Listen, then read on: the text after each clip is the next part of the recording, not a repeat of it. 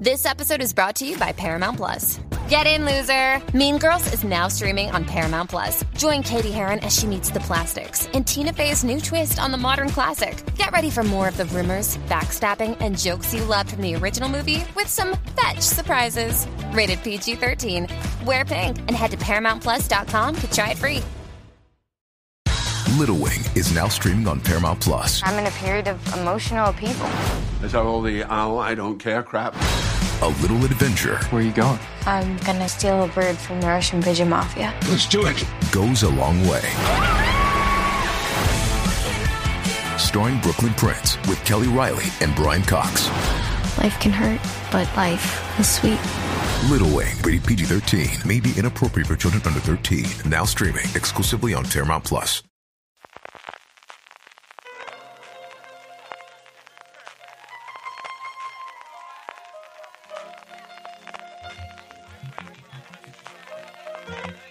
Estás escuchando Fuera de Series con CJ Navas. Bienvenidos a Streaming, el programa diario de Fuera de Series en el que un servidor CJ Navas te trae todas las noticias, trailers, estrenos y muchas cosas más del mundo de las series de televisión. Empezamos tristemente con el obituario. Lo teníamos esta semana muy abandonado y hemos tenido el fallecimiento pues de dos personas muy relevantes, una allá en de los mares y otra muy muy cerquita. Ha muerto George Spiro Divi, eh, un cinematógrafo, un director de fotografía que trabajó muchísimo en televisión durante cuatro décadas, especialmente para Warner Brothers. Fue nominado a 12 Emmys y ha ganado cinco de ellos y ha hecho pues un montón de comedias porque se especializó en hacer sitcoms. De hecho, durante 10 años todos y cada uno, sí, todos y cada uno de los pilotos de comedias de sitcom en Estados Unidos fue él el director de fotografía. Trabajó en Juzgado de Guardia, trabajó en Los Problemas Crecen, trabajó en Murphy Brown, trabajó en películas en Paseando a Miss Daisy, como os digo, un montón de trabajo. Ha fallecido con 90 años, una larguísima trayectoria y pues eso, que eso no ha sido el bueno de George Spiro Divi. Y como os decía, muy cerquita aquí, Alicia Hermida, ya que yo creo que todos conoceremos por interpretar a Valentina en Cuéntame cómo pasó, pero que fundamentalmente era una grandísima actriz de teatro española y por encima de todo ello, gran maestra de actrices y de actores. De hecho, si veis el Twitter, si seguís habitualmente a eh, intérpretes españoles, veréis la cantidad de piropos, de recuerdos y de lamentos que han tenido eh, un montón, como os digo, de eh, intérpretes los, de los que había sido maestra, de los que les ha seguido y les ha labrado una carrera desde que eran pequeñitos. Debutó en el teatro en los años 50, debutó en cine en 1960 con Maribel y La extraña familia. La Unión de Actores y Actrices en el 2017 la reconoció con el premio a toda una vida y en ese acto recordó que llevaba encima del escenario desde los 13 añitos y ha fallecido con 89 años. También lo conocimos por hacer un papel pequeñito en Paquita Salas, como os digo, una institución, especialmente en el teatro, especialmente como maestra de actores, Alicia Hermida, 89 años, que la tierra les sea leve a los dos. Como suele ser también habitual, después del obituario vamos con los premios. Ya sabéis que tengo esta manía de que lo hacemos al principio de todo.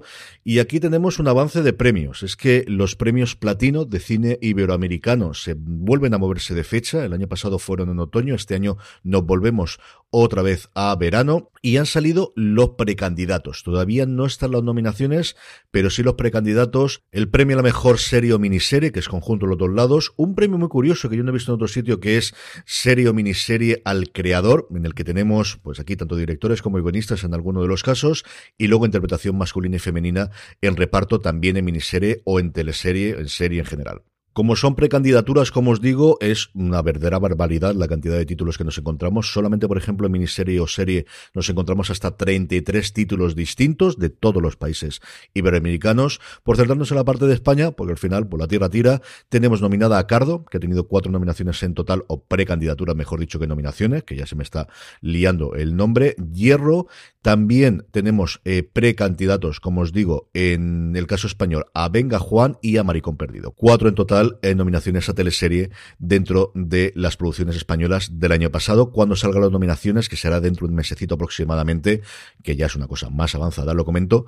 Pero oye, me apetecía decirlos porque además creo que son unos premios bastante entretenidos, bastante chulos y que me gustaría ir alguna vez. Estuve a punto de ir el año pasado y al final no pude ir. Noticias de nuevos proyectos en funcionamiento. No hay días sin que Apple Televisión, sin que Apple TV Plus, sin que la manzana no tenga un nuevo proyecto y nos metemos ahora en el mundo de la moda. No actual, eso sí, serie de época, serie que nos traslada a la Francia ocupada nazi y dos nombres importantísimos en la historia de la moda como Coco Chanel y Christian Dior. Dos nombres también igual de importantes en la interpretación. Juliette Binoche va a interpretar a la gran dama de Chanel. Ben Mendelssohn va a ser el que interprete a Christian Dior en una serie creada por Toda Kessler, el creador de Damages eh, o Daños y Perjuicios, como se llamó aquí la serie, y también de Bloodline, de la serie para Netflix en la que trabajó Ben Mendelssohn y de hecho ganó un Emmy por esa serie recientemente.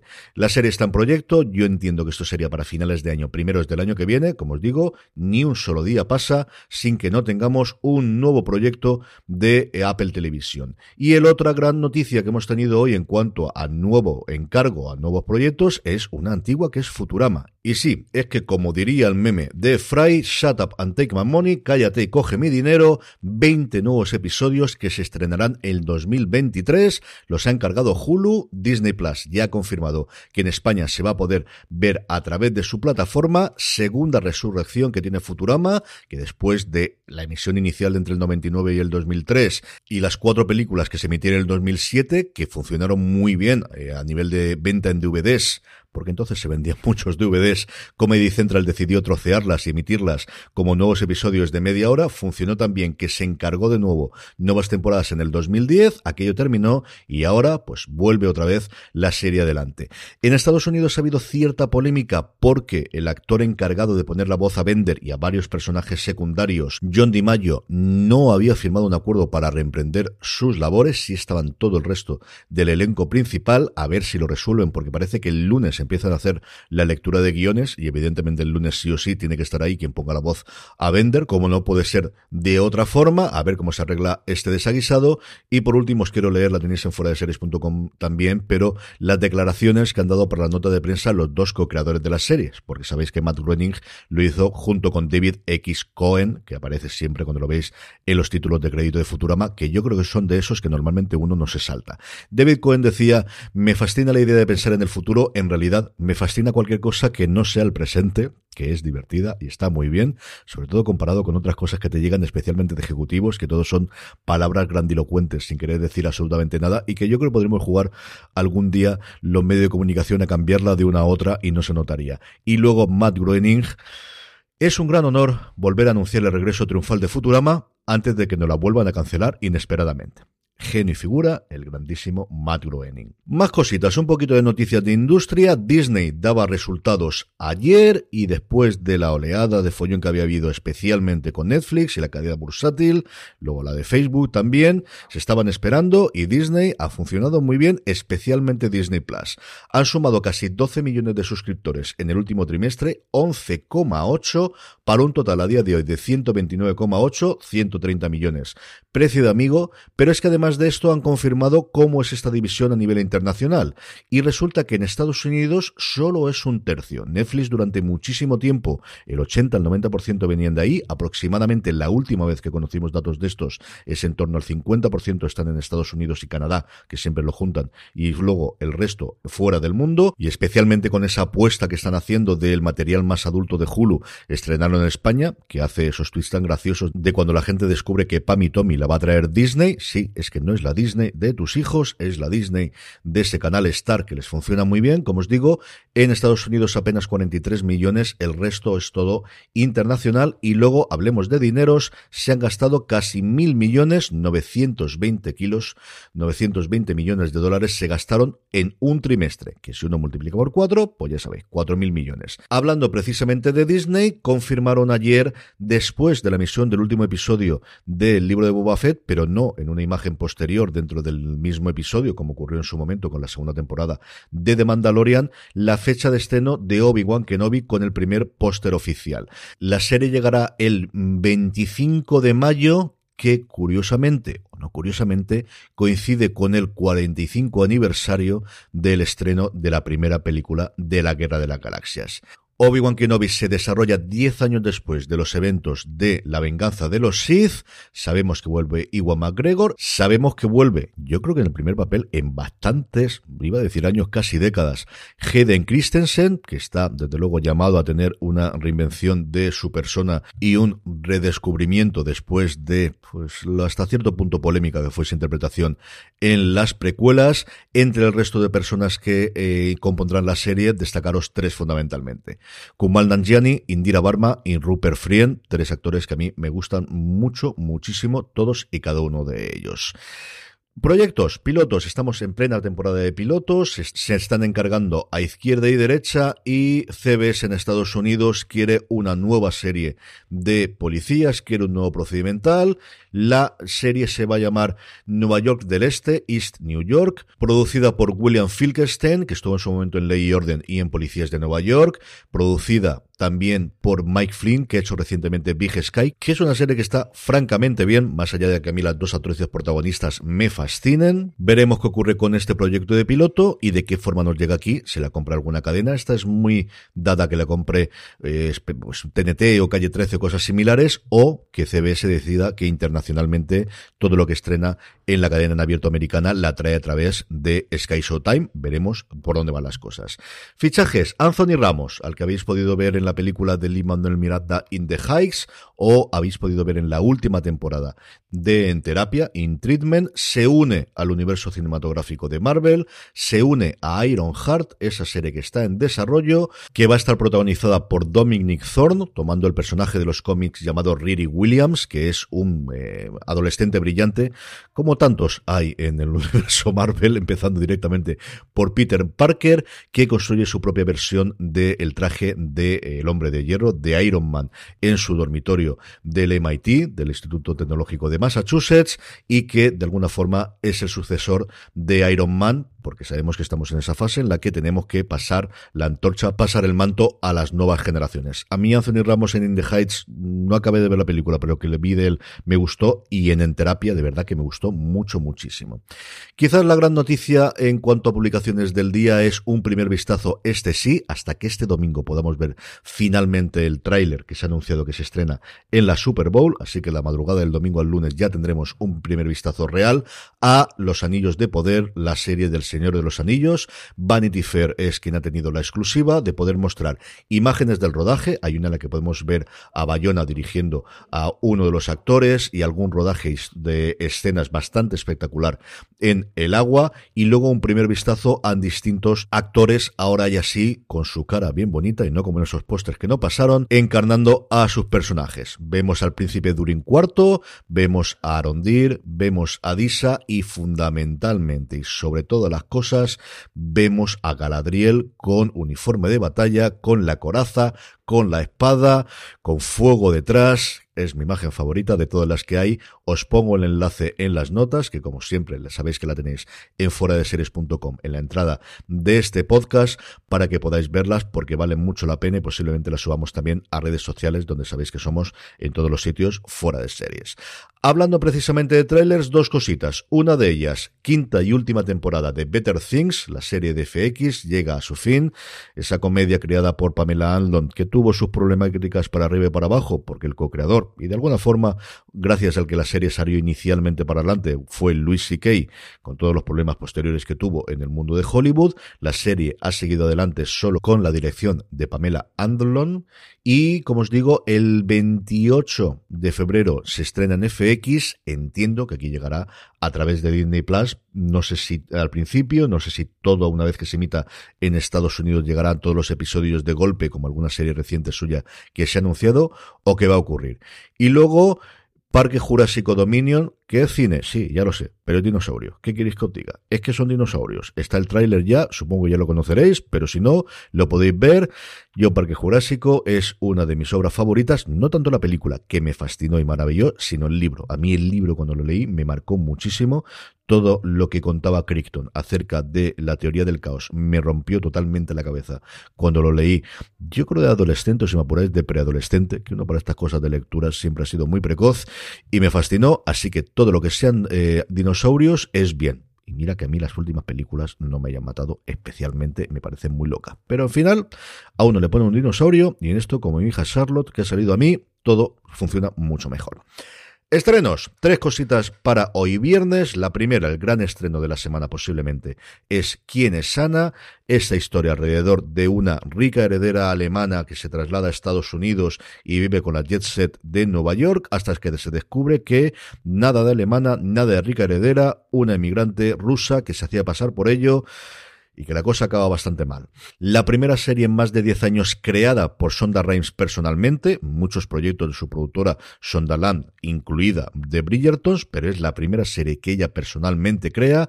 Las críticas han sido dispares por decirlo bien. Alan Sepilwall, que es posiblemente mi crítico de cabecera, que escribe actualmente en The Rolling Stone, la ha puesto casi que a caer de un burro. He visto otras críticas que la ponen bastante mejor. Como os digo, es el gran estreno de Netflix.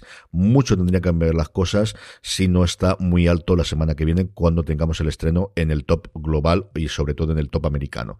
Prime Video estrena With Love y confirmado, confirmadísimo, Pluto TV en España estrena ya el episodio de la semana de la segunda parte de la cuarta temporada de Star Trek Discovery, que ayer se estrenó ya en Paramount Plus en Estados Unidos. Los seis episodios que faltan hasta terminar esta cuarta temporada que como siempre analizaremos en Universo Star Trek, que si no ocurre nada lo haremos justo después de la emisión de Pluto TV aquí en España. Emiten el episodio de las 9, pues a las 10 nos conectamos Dani Simón, Jorge Navas y un servidor a las 10 de la noche en Twitch, twitch.tv barra fuera de series para hablar, diseccionar, comentar qué nos ha parecido el episodio de Star Trek de esa semana en Universo Star Trek y si nos queréis ver en directo y comentar en directo ya sabéis, twitch.tv barra fuera de series os suscribís desde ya y así os avisamos cuando lo tengamos. Y el sábado 12, estrenos para el fin de semana, el domingo no hay nada, la segunda temporada de Dollface en HBO Max. Como es viernes, como es habitual, hacemos el top 10 de Netflix que ha dado la cosa durante esta semana. En España, el top de televisión, tenemos muchos conocidos y hasta tres entradas nuevas. Café con aroma de mujer sigue liderando mm, clarísimamente el ranking en el número uno. Estamos muertos, se queda en el 2 y Soy Georgina bajo un puesto, se queda en el puesto número 3. El cuarto y el quinto para la Reina del Flow, temporada 2 y temporada 1 respectivamente, 12 semanitas que lleva ya en el top 10 de Netflix. No recuerdo que hubiese recientemente, la última fue la asistenta, la que llegó a dobles dígitos que yo recuerdo recuerde de haber mirado en el ranking al menos español. En el 6, Feria, la luz más oscura, que la echaba mucho de menos la semana pasada, se ve que ha sido a partir de este ranking cuando la gente ha empezado a verla. The Sinner, la cuarta temporada, que es una serie que le funciona muy bien a Netflix. La 8, esta cosita extraña de la mujer de la casa de enfrente, de la chica en la ventana, que ha sido totalmente vapuleada por la crítica, pero ocupa el puesto número 8 en España. Segunda temporada de Oscuro Deseo, en el puesto número 9 y Ozark se queda solo en el puesto número 10. Y os digo solo en el puesto número 10 porque cuando uno va a mirar la, el listado global es alucinante cómo Ozark entre las series de habla inglesa tiene las cuatro temporadas en el top 10 la nueva temporada en el puesto número 4 y luego temporadas 1, 2 y 3 en ese orden en el puesto 7, 8 y 9. El podio tiene lo de la mujer, no voy a decirlo otra vez todo largo, es, sí, vapuleada por la crítica. La primera serie más vista a nivel global en la plataforma.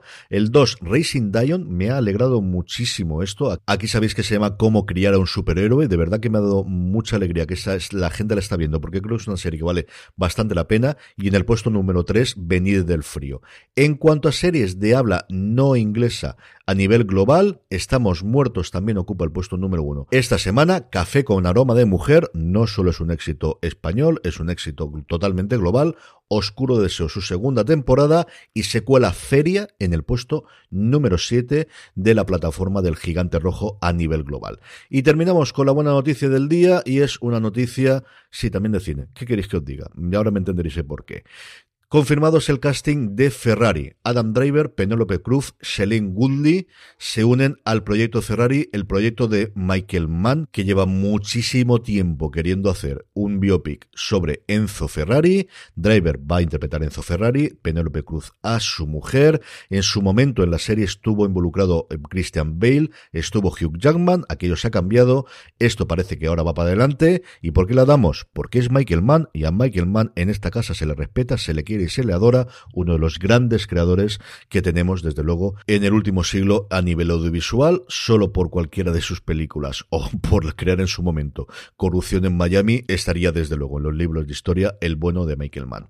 Con esto cerramos por hoy, sabéis que el domingo a partir de las 11 tenemos fuera de series en directo con Jorge, con Don Carlos y con un servidor, que nos podéis ver también a través de Twitch, y como os he dicho antes, si no ocurre nada, hoy viernes a partir de las 10 de la noche en Universo Star Trek, aquellos que veáis el episodio en Pluto TV a partir de las 9 en emisión lineal. Gracias por estar ahí, que tengáis muy buen fin de semana y recordad, tened muchísimo cuidado.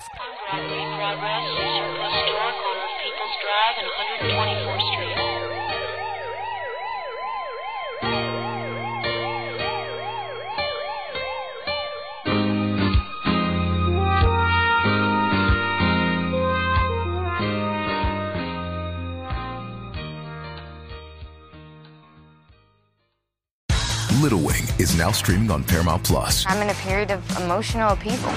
Is that all the oh, I don't care crap? A little adventure Where are you going? I'm gonna steal a bird from the Russian pigeon mafia. Let's do it. goes a long way. Starring Brooklyn Prince with Kelly Riley and Brian Cox.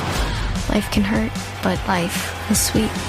Little Wing, rated PG 13, may be inappropriate for children under 13. Now streaming exclusively on Paramount Plus. Hey, it's Kaylee Cuoco for Priceline. Ready to go to your happy place for a happy price? Well, why didn't you say so? Just download the Priceline app right now and save up to 60% on hotels. So, whether it's Cousin Kevin's Kazoo concert in Kansas City, go Kevin, or Becky's Bachelorette Bash in Bermuda, you never have to miss a trip ever again. So, download the Priceline app today. Your savings are waiting. Go to your happy place for a happy price. Go to your happy price, Priceline.